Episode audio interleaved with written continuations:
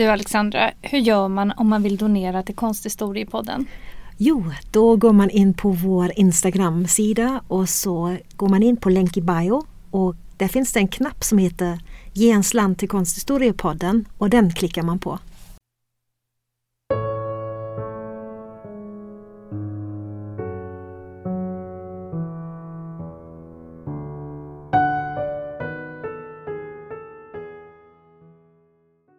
Hej och välkomna till Konsthistoriepodden. Jag heter Alexandra Frid. Och jag heter Alexandra Härlitz. Och idag ska vi prata om det äldsta konstverket som vi hittills har pratat om i vår podd. Vi ska faktiskt prata om ett arkitektoniskt verk som vi egentligen inte riktigt vet hur det verkligen såg ut.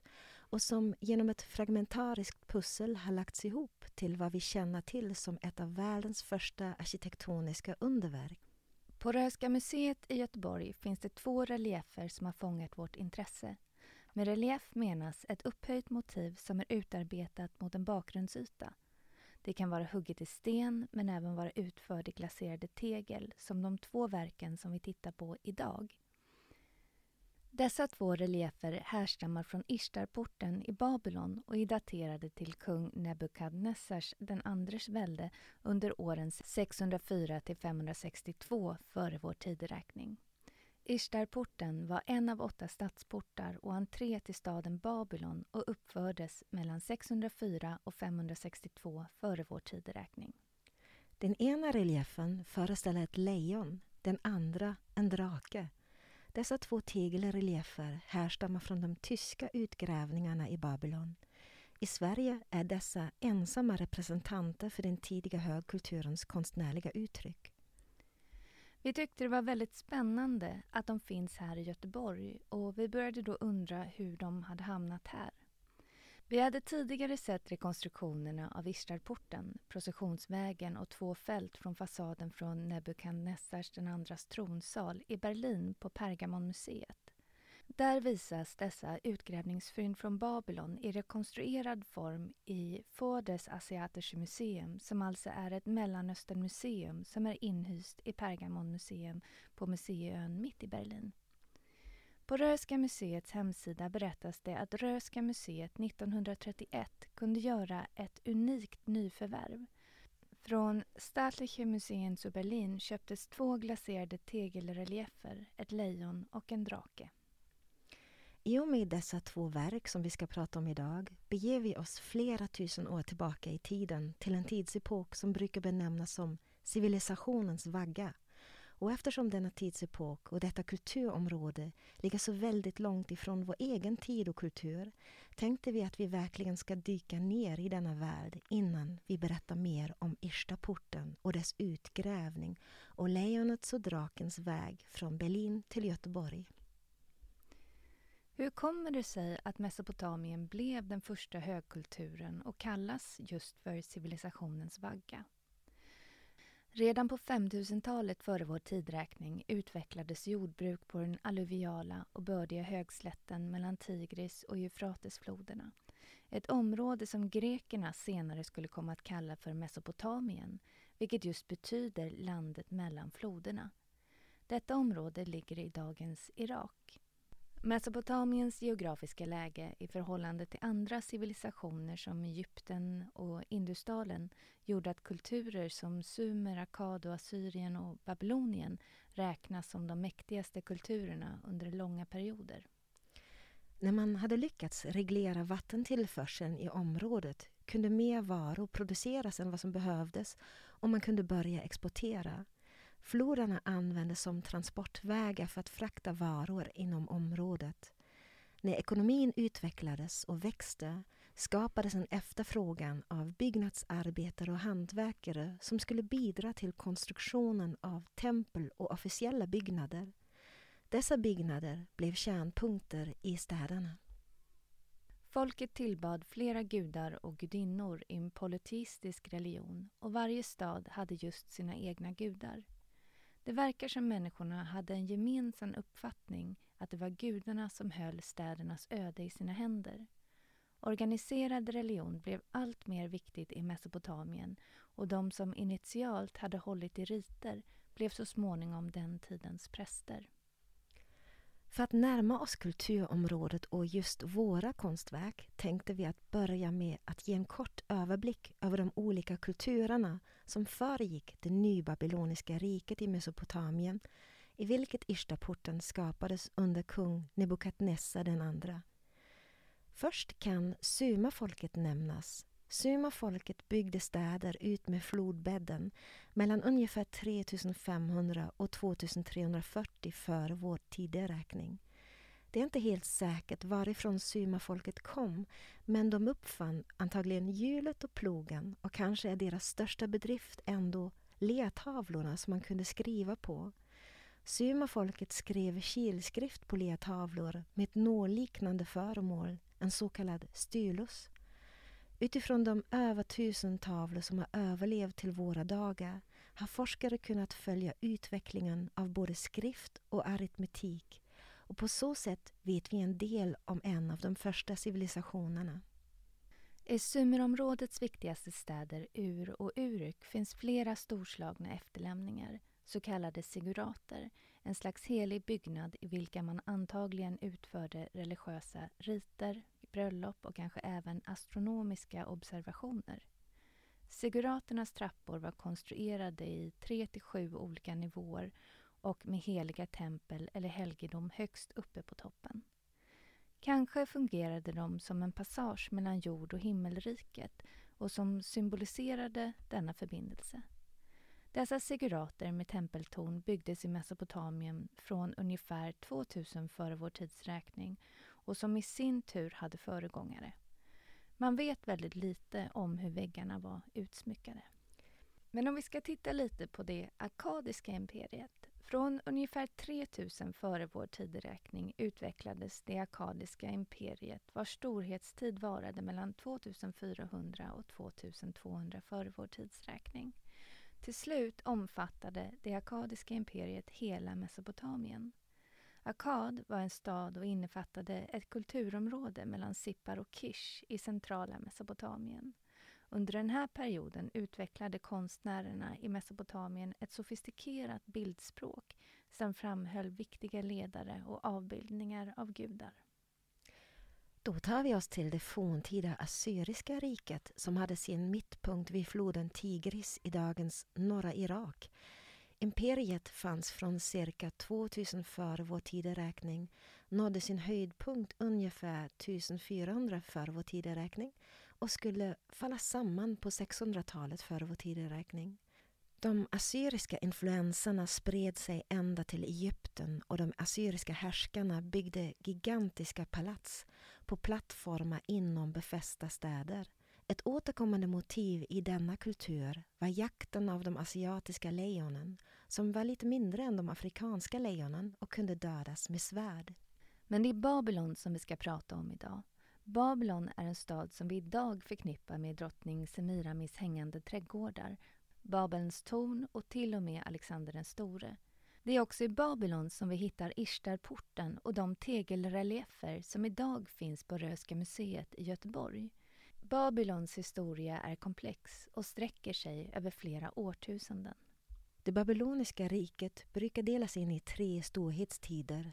Den första storhetstiden inleddes med att kung Hammurabi, som levde ungefär 1792 till 1750 före vår tideräkning, erövrade de södra regionerna i Mesopotamien. Babylon blev då huvudstad i det gammalbabyloniska riket och innefattade det tidigare Sumer såväl som Akkad och Assyrien, som i och för sig var en lydstat. Under kung Hammurabis regeringstid tillbads solguden Samash, men med tiden skulle denna ersättas. Marduk, som från början var en sol- och fruktbarhetsgud, växte i de babyloniska religionsgraderna, och snart blev han värderad som en skapelsegud, huvudgud i de södra delarna av Mesopotamien, och blev även Babylons statsgud. I eposet Enuma Elish berättas att han klöv den stora kaosdraken Tiamat mitt itu. Genom att dela draken i 2 delar hade han skapat himmel och jord. Entrén genom Ishtarporten skulle just leda till Marduk-templet, och man kan då enkelt förklara de många drakarna som är avbildade. Den andra storhetstiden inleddes runt 625 före vår tideräkning när den kaldeiska ledaren Nabopolassar drev ut assyrierna som flera gånger hade ödelagt Babylon under det nya syriska riket som varade från 934 till 609 före vår tideräkning. Hans son Nebukadnessar II är mest känd för sitt förtryck mot judar, något som finns uttryckt i det gamla testamentet i Daniels bok. Men likaså är han känd för att ha genomfört en ombyggnation av Babylon på 500-talet före vår tideräkning. Under Nebukadnessars II:s regeringstid 604-562 före vår tidsräkning fördubblades Babylon i storlek. De 300 hektaren som innefattade Babylons stadskärna var belägna på varsin sida av Eufratesfloden. Det är från den här perioden som Babylons legendariska byggnadsverk som Ishtarporten och drottning Semiramis trädgårdar är från. Väggarna var utsmyckade med bilder av lejon, tjurar och drakar som symboliserade Babylons gudar, vilket vi snart ska återkomma till. Teglen är formade så att de återgivna djurkropparna ligger i lågrelief, precis som vi ser i de verken som finns på Röhsska museet i Göteborg. 539 före vår tideräkning erövrade persarna Babylon och staden stod under Kyros den andres regentskap. Enligt sägnen ska erövringen gått fridsamt till och persarna ska ha tagit sig in via flodgallrarna genom att leda om delar av floden. När babylonierna var i full färd med att fira en högtid smög sig persarna in i Babylon. Kyros-krönikan, som är en cylinder av lera och dateras till 500-talet före vår tideräkning, beskriver hur de tillfångatagna ändå fick återvända till sina hemorter. Kyros-cylindern upptäcktes i en utgrävning 1879 och räknas som den första proklamationen av människorättsliga rättigheter. Under perserkungen Darius den förstas regentskap blev Babylon ett centrum för vetenskap och forskning. Marduk, som ofta avbildades som drake, som i vår tegelrelief, förblev huvudgud fram till Darius den tredjes tid på tronen. Efter flera kostsamma krig hade Babylons enastående byggnader och kanalsystem tillåtits att förfalla. Under oroliga omständigheter fortsatte Babylon att vara persiskt fram till Alexander den Stores erövning 331 före vår tidsräkning. Babylon tillhörde då det makedoniska riket och blev huvudstad i det makedoniska imperiet. Nu när vi har tagit med er till detta kulturområde som ligger så långt ifrån vår egen tid ska vi gå vidare och berätta lite mer om motiven. Vem är Ishtar som Ishtarporten hyllar och vad betyder de återkommande motiven som lejonet och draken i detta sammanhang? Då får vi titta närmare på religionen i området och dess utveckling. Under årtusenden verkar den kulturella och religiösa utvecklingen ha gått hand i hand i Mesopotamien och inte påverkat så mycket av enskilda folkslag. Det verkar istället som att den mesopotamiska religionen förändrades efter behov. Senare skulle man skapa ikonografier till gudarna och de organiserades i olika roller där varje gud hade sin uppgift och funktion. På 1000-talet före vår tideräkning la man i Mesopotamien tonvikten på den personliga religionen som kännetecknades av begrepp som synd och förlåtelse och de lokala stadsgudarna blev allt mer viktiga. Det vi vet om regionens religion är kunskap som vi nästan uteslutande har fått genom 1800- och 1900-talets utgrävningar. De viktigaste fynden i detta sammanhang är de skriftliga källorna, texter skrivna med kilskrift på lertavlor eller stenmonument. I dessa tidsdokument får vi ta del av listor med gudar, myter, psalmer, böner, ritualer, bekännelser och annat. Om vi tittar närmare på Ishtar så är det en gudinna som återkommer med olika namn i Mesopotamien och som både är en krigs- och kärleksgudinna. Antagligen är Ishtar samma gudinna som sumerfolkets gudinna Inanna, vars roll skulle utvecklas till en komplex karaktär inom den babyloniska mytologin. Ishtar är den första kända gud som vi har skriftliga bevis för. Trots att Ishtar är mer eller mindre okänd i vår tid var denna forntida gudinna mycket viktig inom den mesopotamiska mytologin. Inanna eller Ishtar gestaltas ofta antropomorfiska i myter, vilket betyder att de har mänsklig skepnad. Ishtar är också förknippad med Venus som himlakropp i form av morgon- och kvällsstjärnan. Hennes partner är Tammuz som framställs i myter som en härdekung. Gudinnan Ishtar nämns även i det berömda Gilgamesh-eposet som är ett av världens äldsta litterära verk och som har överlevt i flera versioner. Berättelsen handlar om kungen Gilgamesh i staden Uruk. I den babyloniska standardversionen av Gilgamesh-eposet finns Ishtar omnämnd i lertavla nummer 6. När Ishtar ser Gilgamesh bada och tvätta sina vapen efter en strid då han dödat monstret Hubaba i de stora cederskogarna föreslår hon att de ska gifta sig. Gilgamesh vill inte alls gifta sig med Ishtar och han avvisar henne tvärt. I sitt avvisande liknar han Ishtar med en dragig bakdörr eller som kanske det värsta inom den babyloniska kulturen med en sko som skulle kunna bita av ägarens fot. Ishtar blev väldigt ledsen över Gilgameshs avvisande och reste till himlaguden Anu. Genom hot och utpressning övertalar hon den äldre guden att låna henne himlatjuren. Hennes plan är att använda tjuren i en hämnd mot Gilgamesh och hennes plan får allvarliga konsekvenser. I andra historier gestaltas Ishtar och Tammuz, hennes man, i huvudrollerna i en av världens äldsta kärlekshistorier. Trots att de beskrivs att ha ett innerligt och kärleksfullt förhållande blir de snart skilda åt på grund av illojalitet, död och genom underjordiska demoner. Ishtar förenade ett flertal gestalter och således visas hon ibland som krigsgudinna och ibland ser vi henne avbildas som kärlekens och fruktbarhetens gudinna. Ishtar förknippas med lejon som var en maktsymbol och en viktig ikonografi i Mesopotamien.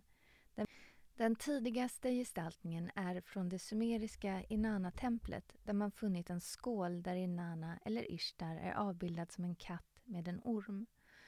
Under den akkadiska perioden avbildades Ishtar ofta som en tungt beväpnad krigsgudinna, ofta med ett lejon som attribut. Lejonreliefen som finns på Röhsska museet är avbildat med ett vidöppet gap, hög svansföring och gående i vänster riktning. Kroppen är vit medan manen, ögon, klor och svansspets starkt ockragula. Figuren är avbildat mot den mörkblå bakgrunden som är utmärkande för Ishtarporten och stadsmurarna i Babylon. Till de viktigaste gudarna räknades Marduk. Han var solens och stjärnornas gud och framställdes ofta som beväpnad krigare eller hyllades genom Marduks drake. Enligt mesopotamsk mytologi hade Marduk besegrat ett djur som såg ut som en drake. Denna drake pryder även Ishtarporten i Babylon. Marduks drake verkar vara sammansatt av olika djur. Huvudet liknade en orm, drakens kropp var fjällig och han hade en skorpionsvans och fågelklor. Det är också vad vi ser i den andra reliefen på Röhsska museet. Den föreställer ett fantasidjur i form av en drake som även den följer ett naturalistiskt formspråk och ska just symbolisera Marduks drake. Huvudet och svansen är formad som en orms och den smala kroppen är fjälltäckt och bakbenen är en rovfågels. Färgskalan är liknande lejonets och även drakreliefen är avbildat mot mörkblå grund. Även glasyrens färg anslöt till gudinnan Ishtar. Om man tittar lite närmare på materialet så gjordes tegelstenarna av en lera med fin textur som pressades i återanvändbara träformer. Tegelstenarna soltorkades och brändes sedan innan de glaserades. Glasyrerna i bakgrunden är framförallt blå, en ultramarin färg som påminner om den dyrbara ädelstenen lapis lazuli. Glasyren som användes för djuren är främst gyllene och bruna toner. Ornamentens glasyrer hölls i svart, vitt och guldtoner. Man tror att det användes färgproducerande mineraler som kobolt, aska efter brända växter och små stenar för att framställa glasyren. Glasören penslades sedan på tegelstenarna och brändes vid höga temperaturer. Man tror även att den lapislazuli blåa grundfärgen kan vara en symbolisk referens till gudinnan Ishtar. I myten om Inannas ursprung från underjorden beskrivs Inanna bärandes 7 klädesplagg av lapislazuli som ska symbolisera hennes gudomliga kraft. Den lapislazuli blåa färgen länkar Ishtarporten till gudinnan själv. De färdigt glaserade tegelstenarna sattes ihop med smala fogar på ibland bara 1 millimeter. Man var väldigt noggrann med placeringen av fogarna mellan tegelstenarna så att de inte hamnade i ögonpartiet eller fick en oestetisk placering. Fogarna förseglades sedan med bitumen som liknar den moderna asfalten men är en naturprodukt. Under kung Nebukadnessar II:s välde dekorerades många byggnader och murar med glaserade tegelstenar och uppskattningar går upp emot över 15 miljoner sådana. Under kung Nebukadnessar II:s välde från 606 till 562 före vår tideräkning nådde det nybabyloniska riket sin höjd, men efter nedgången av det babyloniska riket under det sena 500-talet före vår tideräkning föll porten isär så att det fanns en mängd små fragment att gräva upp i Babylon. Stora väggar av oglaserade tegel med reliefdekorationer finns fortfarande bevarade vid platsen för Ishtarporten i Irak. Samtidigt bestod mer än hälften av de registrerade objekten från utgrävningarna i Babylon av de glaserade tegelfragmenten som vi även ser i relieferna på Röhsska museet i Göteborg. Ur dessa glaserade tegelfragment rekonstruerades en del av portanläggningen på Vorderasiatisches Museum i Berlin.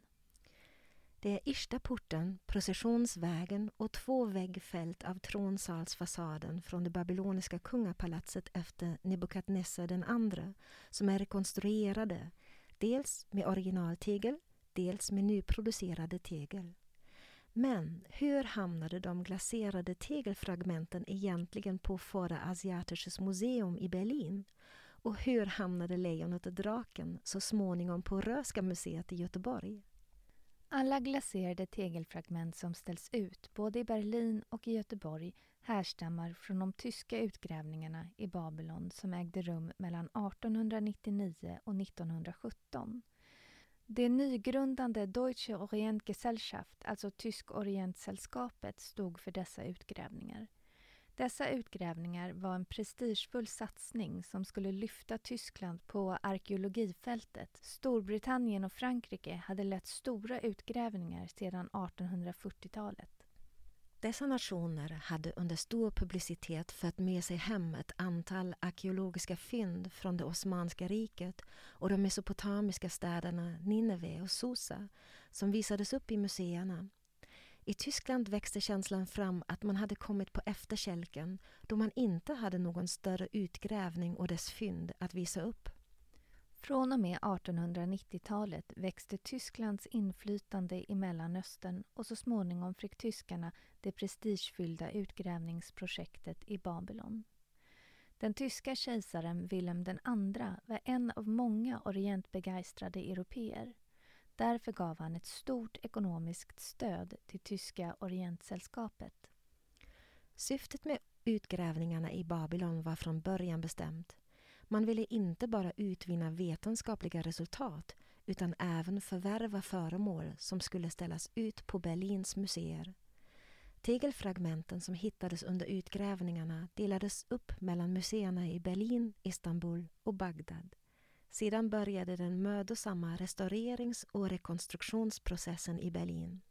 Först avsaltades tegelfragmenten, sedan stärktes glaseringarna med paraffin och de enskilda fragmenten sorterades enligt motiv och färg. Under de 2 efterföljande åren sammansattes 72 reliefdjur av en arbetsgrupp som bestod av upp till 30 personer.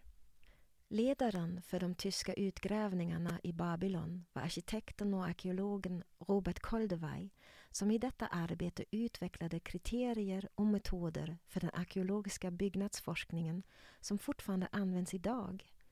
Han dokumenterade exempelvis de olika lager i marken i vilka fynden gjordes, och dessa och andra fyndomständigheter inkluderades senare i utvärderingen av fyndet.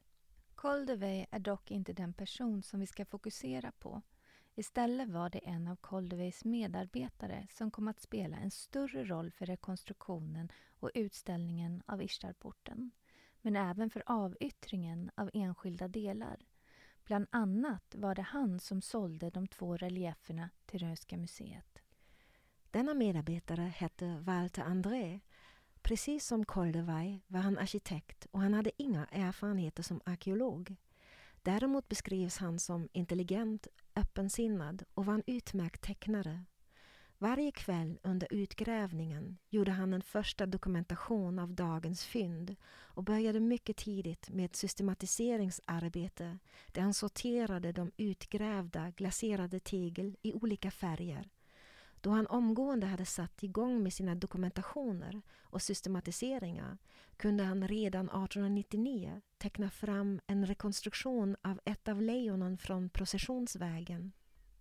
1901 lyckades Walter Andrae att avkoda det komplexa systemet av tecken som tegelstenarna hade markerats med under bygget, så att tegelstenarna kunde sättas ihop perfekt.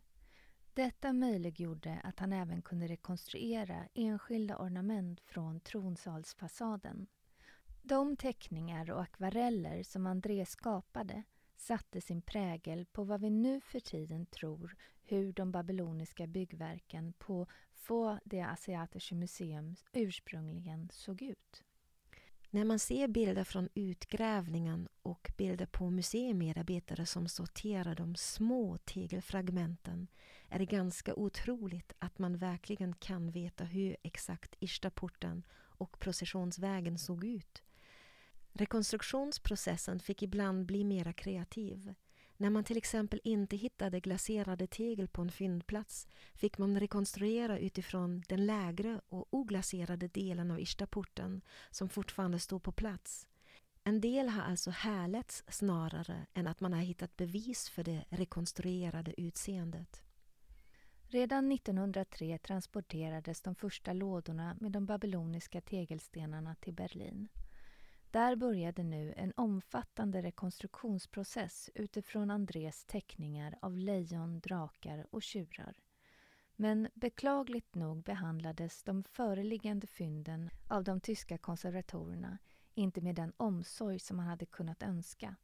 Ojämna kanter som inte passade perfekt slätades till med en såg och saknade bitar kompletterade man med oljefärg. Så sent som 1912 såg Walter Andrae resultaten efter dessa restaureringar. Först 1914 återvände Andrae till Tyskland och innan dess fanns det bara ett fåtal tillfällen då han reste dit. 1908 till exempel återvände han till Tyskland med anledning av hans promotion vid Tekniska högskolan i Dresden och för att närvara vid premiären av pantomimpjäsen Sadana Pal i Berlin. Denna pjäs hade oriententusiasten kejsaren Wilhelm II gett i uppdrag och Walter Andrae ansvarade för kulisserna. Utifrån de akvarellerna han målade i rekonstruktionsprocessen av Ishtarporten och de andra byggnaderna från Babylon förstår man att han var rätt person för ett sådant uppdrag som både krävde kunskap men även en viss kreativitet och penselfärdighet. Men tillbaka till år 1912. När Andrae kom till Tyskland och såg resultaten efter restaureringsarbetet i Berlin blev han chockad. Från och med då försökte han att förhindra ett sådant förfarande i rekonstruktionsprocessen, vilket han delvis lyckades med. Som tur var hade konservatorerna arbetat så långsamt att det enligt Andraes egna ord 16 år senare fortfarande fanns tillräckligt många tegelfragment att man kunde sammansätta de stackars djuren korrekt enligt Andraes uppgifter. Merparten av lådorna med fynd från Babylon kunde först 1927 föras till Berlin. Den följande rekonstruktionsprocessen var kantad av svårigheter. Berlins museer hade ett eget kemiskt laboratorium och dess första chef, Friedrich Wilhelm Rathgen, upptäckte att den höga koksaltshalten i tegelstenarna kunde i längden bli en konservatorisk fara för deras sammansättning. Han såg till att tegelstenarna och fragmenten i flera månader vattnades i stora baljor för att deras salthalt skulle sjunka, vilket lyckades. Sedan behandlades teglen med paraffin för att öka deras stabilitet. Först efter denna procedur var det möjligt att mödosamt pyssla ihop de enstaka delarna av Ishtarporten, processionsvägen och de två fält av tronsalsfasaden enligt Walter Andraes anvisningar. Inom 2,5 år lyckades man att sätta ihop 30 lejon, 26 tjurar och 16 drakar, förutom ett antal ornamentband och ornamentfält. Parallellt till rekonstruktionsarbetet byggde man i museet murarna för processionsvägen, Ishtarporten och de 2 tronsalsfälten, på vilka sedan teglen skulle fästas. Vorderasiatisches Museum, där Ishtarporten skulle visas, var fortfarande under byggnation. Rummen där de babyloniska byggnaderna skulle visas upp var förstås betydligt mindre än de gigantiska måtten som Ishtarporten, processionsvägen och tronsalsfasaden hade. Det enda sättet att passa in dessa babyloniska byggnader i de befintliga rummen var att minska både höjden och framförallt bredden på rekonstruktionerna avsevärt. Som utbildad arkitekt var Walter Andrae rätt person för planeringen av detta bygge, och det hade också varit det viktigaste argumentet när han tillsattes 1928 som chef för museets Mellanösternavdelning. Vad som kan nämnas är att alla stenar som syns på museet idag inte är originalstenar, utan dessa kompletterades med nyproducerade tegelstenar. De original tegelstenarna finner man framförallt i de delarna som visar ornament och i djurrelieferna. Det är de övriga glaserade ytorna som behövde kompletteras med repliker, vilka producerades i en verkstad i Oranienburg i Brandenburg utanför Berlin. Denna verkstad leddes av Helene Körting, som 1929 efter en lång urvalsprocess där man bland annat behövde producera och lägga fram arbetsprov kunde hävda sig mot konkurrensen med sina kvalitativa glaseringar. Tidigt under sommaren 1900 kom de första teckningarna av de skridande lejonen till Berlin. En av dessa skickades som reproduktion till det tyska orientsällskapet, då Koldewey och hans kollegor i Tyskland var skyldiga att regelbundet rapportera om framgångar under utgrävningen. På detta sätt blev även Walter Andraes teckningar snabbt kända för en tysk publik, en lång tid innan museet ens öppnade. I början på oktober 1930, när Pergamonmuseet och det inhysta Vorderasiatisches Museum öppnade sina portar, kunde rekonstruktionerna för första gången ses av publiken och blev snabbt favoriter. På grund av den utbredda orientbegeistringen i början på 1900-talet var publiken i Berlin fascinerad av de nyöppnade babyloniska salarna på museet. Fenomenet museibutiker har inte funnits förrän på 1950-talet, och då bara i USA. I Tyskland öppnade de första museer egna butiker på 1970-talet. Ändå fanns det vykort i färg och ett litet häfte om de babyloniska salarna när man öppnade för allmänheten. Men en kort tid efter museets öppnande utgav ett förlag i Leipzig ett handarbetshäfte med olika babyloniska motiv, utifrån vilket man alltså kunde brodera kuddar och tecken som små gobelänger, som visade till exempel en förenklad version av tronsalsfasaden. Detta säger ändå något om populariteten hos det tyska folket. Reaktionerna i dagspressen var för det mesta positiva, förutom att enskilda skribenter, exempelvis i Berliner Zeitung am Mittag, kritiserade Pergamonmuseet och salarna i Mellanösternavdelningen. Men denna kritik tog inte hänsyn till att anpassningen av den babyloniska arkitekturen till museets salar hade enbart varit resultatet av stora kompromisser som man var tvungen att göra och som inte heller arkitekten Walter Andrae var helt tillfreds med. Men de ändringarna i rekonstruktionen för museibyggnadens skull är inte den enda aspekten som knyter den babyloniska Ishtarporten, processionsvägen och tronsalsfasaden till historien av Vorderasiatisches Museum i Berlin, som grundades 1899. Platsen där dess arkitektoniska verk skulle visas upp och dess begivenheter skulle bestämma i ännu högre grad ödet av fynden i det gamla Babylon. Lådorna med fynden från Babylon innehöll betydligt fler glaserade tegelfragment än vad som behövdes för rekonstruktionen av processionsvägen och tronsalsfasaden. Dessutom fanns det några lejonreliefer som redan var sammansatta som inte kunde ställas ut i Berlin i den komprimerade rekonstruktionen av de babyloniska byggnaderna. Men dessa lejon kom till användning ändå. Det hjälpte Walter Andrae att lösa den allvarliga ekonomiska situationen som Vorderasiatisches Museum befann sig i under de följande åren. När museet öppnade sina portar var det enbart 3 salar som hade färdigställts för publiken. De övriga salarna var bara en tom byggnadsstomme. Andrae hade stora planer med resterande salar som behövde färdigställas för att andra utgrävningsfynd skulle kunna ställas ut. Den stora depressionen i slutet av 1929 kom dock som ett enormt bakslag då kultusministeriet på grund av den allmänna ekonomin strök all tidigare beviljade medel för museets färdigställande. Redan 1926 hade några sammansatta reliefdjur skickats som gåvor till museer i Istanbul och Bagdad. Därför var inte idén avlägsen att Andrae kunde sälja rekonstruerade reliefdjur till andra museer. Dubletter av lejon, drakar och tjura fick enbart säljas med uttryckligt tillstånd från det preussiska ministeriet för vetenskap, konst och folkbildning. Denna praktik att ta övertaliga objekt från sitt sammanhang och sälja dem till andra museer kan nu för tiden uppfattas nästan som helgerån. På 1920- och 30-talen var sådana avyttringar eller byteshandel som man gjorde för att förhöja den egna samlingen en alldeles vanlig företeelse. Först efter andra världskriget fick sådana avyttringar av övertaliga museiobjekt ett dåligt rykte och nu för tiden kan det leda till häftig kritik när det bara talas om att enskilda konstverk ur ett större sammanhang ska säljas. Men samtidigt har man i vår tid öppnat upp för debatten att museer som samlar på föremål från vardagskulturen och vars magasin svämmar över av stora mängder av likartade objekt kan få byta eller sälja dessa för att samlingarna ska bli mer varierande.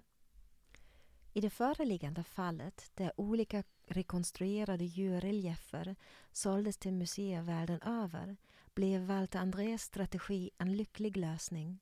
Genom försäljningarna tog han in 230 000 reichsmark, i dagens pengavärde ungefär 9,3 miljoner kronor, som han efter en längre diskussion med museets generaldirektör Wilhelm Watzold i slutändan fick använda till inredningen av sina museisalar.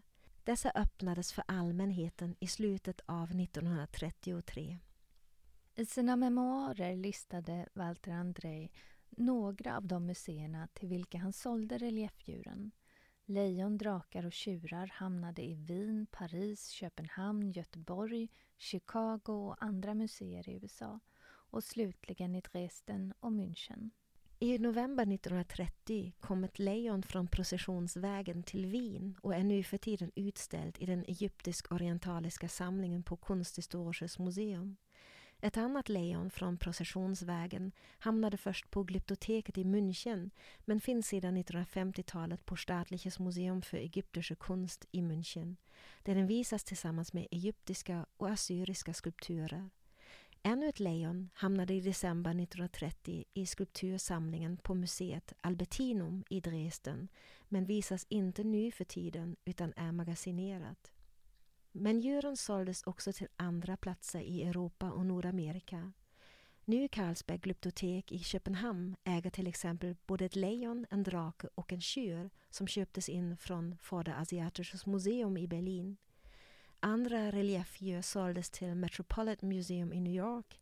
En del reliefdjur har skickats som permanenta lån till olika museer som till Louvren i Paris och till British Museum i London. Lejonet på Louvren var dessutom ett byte då museet i Berlin fick låna en relief på en bågskytte från Susa i utbyte. Och så är det ju de 2 relieferna som har varit vår startpunkt, ett lejon och en drake, som hamnade på Röhsska museet i Göteborg. Och hur det har gått till har vi också kikat lite närmare på. Enligt uppgifter som finns i huvudliggaren på Röhsska museet från 1931 noterades 2 förvärv, mycket kortfattat. Här framgår registreringsnummer och att det finns 2 donationer som möjliggjort inköpen av de spektakulära föremålen. I museets årstryck från 1932 finns lite utförligare information författad av Gustaf Munthe, en konsthistoriker som var chef från 1924 till 1946 för Röhsska konstslöjdsmuseet, som det hette då. Munthe beskriver 2 donationer från direktör Gustaf Werner och fru Elin Jansson, född Broström och syster till skeppsredaren och politikern Dan Broström, möjliggjorde dessa nyförvärv. Vi vet dock inte om några detaljer kring hur dessa donationer gick till eller varför Jansson eller Werner just valde att stödja dessa inköp från Tyskland. I arkiven på Staatliche Museen zu Berlin finns det en del bevarad brevväxling mellan Walter Andrae på Vorderasiatisches Museum och direktör Gustaf Munthe på Röhsska konstslöjdsmuseet i Göteborg. Den allra första kontakten mellan de 2 museimännen finns inte bevarad, men man får utgå ifrån att Munthe var en av ett flertal museichefer på museer i Europa och Nordamerika som kontaktades av Walter Andrae. I det första bevarade brevet från januari 1931 skriver Andrae till Munthe att han ser fram emot hans besök i Berlin, att han reserverar ett vitt lejon på ljusblått åt honom och att de ska välja draken gemensamt när han är i Berlin. I slutet på mars skriver Andrae dock igen till Munthe och berättar för honom att det finns möjlighet att färdigställa en rekonstruktion av ett annat lejon med upprullat svans åt honom som både i höjden och längden motsvarar måtten av draken, vilket lejonet med den utsträckta svansen som han hade valt tidigare inte gör. Men lejonet med den upprullade svansen står framför mörkblå grund och inte ljusblå. I Babylon fanns det 2 sorters lejonreliefer som skilde sig i den ena detaljen om svansen sträcktes uppåt eller om svansen pekade nedåt. Enligt arkeologerna höll lejonen på processionsvägens murar svansen sänkt och de som avbildades i tronsalsfasaden lyfte upp svansarna. Detta verkar dock vara väldigt svårt att bevisa. När man rekonstruerade dessa lejonreliefer sattes inte de delarna ihop som ursprungligen hade suttit ihop, utan det kunde vara olika lejon som pusslades ihop med andra lejon. Och det var ganska enkelt för medarbetarna som arbetade med rekonstruktionen att framställa det ena eller det andra slags lejonet. Utifrån måtten på de 2 relieferna på Röhsska museet, som anges med cirka 1,80 x 1,20 m, utifrån lejonets svanshållning verkar Gustaf Munthe har nappat på det andra erbjudandet för inköp, men Munthes svar finns inte bevarat. De 2 männen håller kontakt över de kommande månaderna och Walter Andrae blir bjuden att hålla ett föredrag i Göteborg den 13 april 1931 efter han även har hållit föredrag i Stockholm några dagar tidigare. Den 7 april skriver Andrae till Munthe att lådorna har lämnats till speditören och han bifogar 2 skisser i brevet som tyvärr inte är bevarade om hur de numrerade tegelstenarna ska placeras i rätt ordning. I 5 lådor åker de 2 babyloniska reliefdjuren med expressfrakt till Göteborg. Låda 1-3 innehåller lejonet och lådor 4 och 5 innehåller draken. Den 27 april betackar sig Walter Andrae för de 3 checkar som har inkommit och det uppoffrade engagemanget vilket Munthe hade förgyllt Andres dagar i Göteborg, där han hade fått åka till Näs slott och träffat en mängd illustra och lärda människor, vilket hade gett honom på kort tid den mest angenäma bilden av Sverige. Andrae uttrycker till stor glädje att relieferna har tagits emot så fint av den svenska publiken och att även donatorn tyckte mycket om dem. Det som vi inte berör i detta poddavsnitt är de kontroverserna som fortfarande kantar förvärvet av Ishtarporten och det faktum att det idag finns i Berlin på Pergamonmuseum. Den irakiska regeringen har ett antal gånger begärt en återlämning av Ishtarporten av den tyska regeringen. I detta fall, som i många andra fall av repatrieringar som gäller krigsdrabbade länder, har man argumenterat att Pergamonmuseet kan vara en säkrare plats för denna artefakt, även om man förstår att den är av kulturell betydelse för ursprungslandet. Men det är en diskussion som vi inte kan ta här, men vi är ändå glada att vi kan få se de här fascinerande babyloniska tegelrelieferna här i Göteborg. Framförallt i en tid då resor till långväga mål är så svåra att genomföra. Tack för att ni lyssnade på detta poddavsnitt. Vi tar ett litet sommaruppehåll och återkommer sedan med ett nytt avsnitt av Konsthistoriepodden. Och vad det blir nästa gång, det får ni höra då.